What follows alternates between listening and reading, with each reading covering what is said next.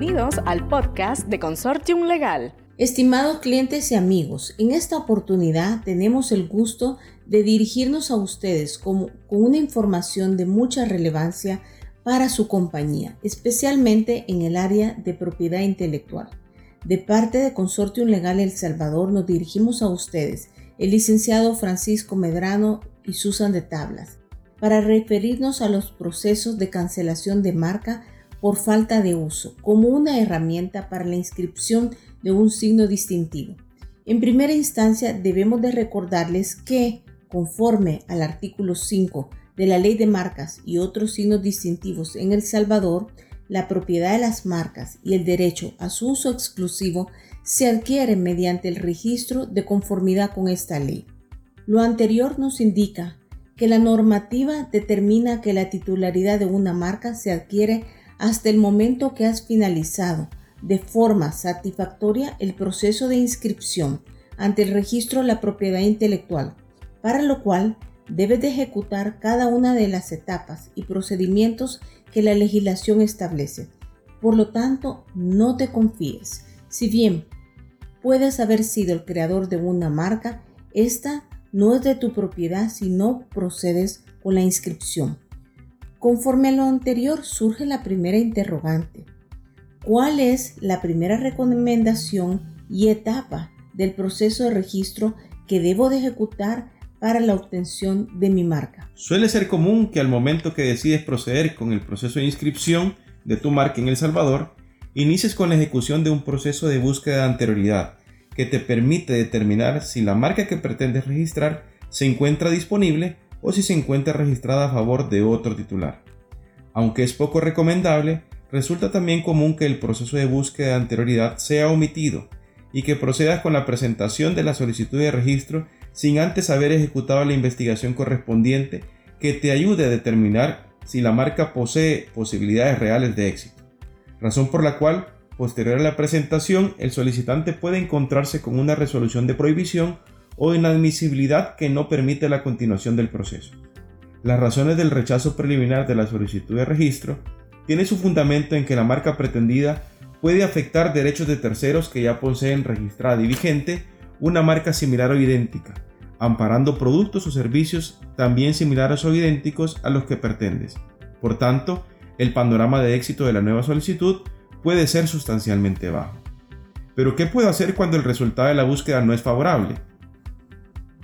No obstante lo anterior, no siempre es recomendable desistir del trámite de inscripción promovido, que éste sea abandonado, ya que existe un mecanismo que puede permitir obtener tu inscripción, aún sin importar que existe una marca que obstaculice el registro. Por lo tanto, en el presente caso nos referimos al proceso de cancelación judicial por falta de uso. Entonces, ¿qué podemos entender? Por un uso legítimo y efectivo de una marca.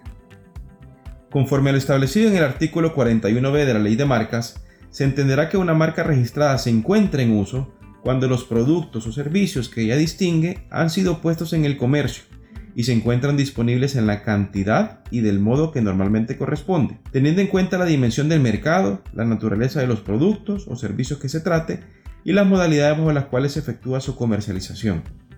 También constituye uso de la marca su empleo en relación con los productos destinados a la exportación a partir del territorio nacional o en relación con servicios brindados en el extranjero desde el territorio nacional. Una marca registrada deberá usarse en el comercio tal y como aparece en su registro. Sin embargo, el uso de la marca en una forma que difiera de la forma en que aparece registrada, solo respecto a detalles o elementos que no son esenciales y que no alteren la identidad de la marca, no será motivo para la cancelación del registro ni disminuirá la protección que el mismo le confiere. El uso de una marca por parte de un licenciatario o por otra persona autorizada para ello será considerado como efectuado por el titular del registro, para los efectos relativos al uso de la marca. Lo anterior implica que el titular de una marca registrada debe de ejecutar cualquiera de los usos antes mencionados para que su marca pueda ser considerada con un, con un uso efectivo y real en el territorio salvadoreño.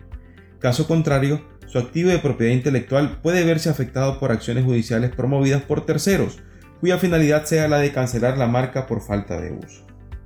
Pero ¿qué requisitos legales debo de cumplir con la finalidad de cancelar una marca de un tercero o competidor por falta de uso? La ley de marcas y otros signos distintivos del Salvador prevé en el artículo 41-A que a solicitud de cualquier persona con un interés legítimo comprobado puede solicitar al tribunal competente la cancelación de registro de una marca cuando no se haya usado en el comercio durante los cinco años precedentes a la fecha de inicio de la acción de cancelación.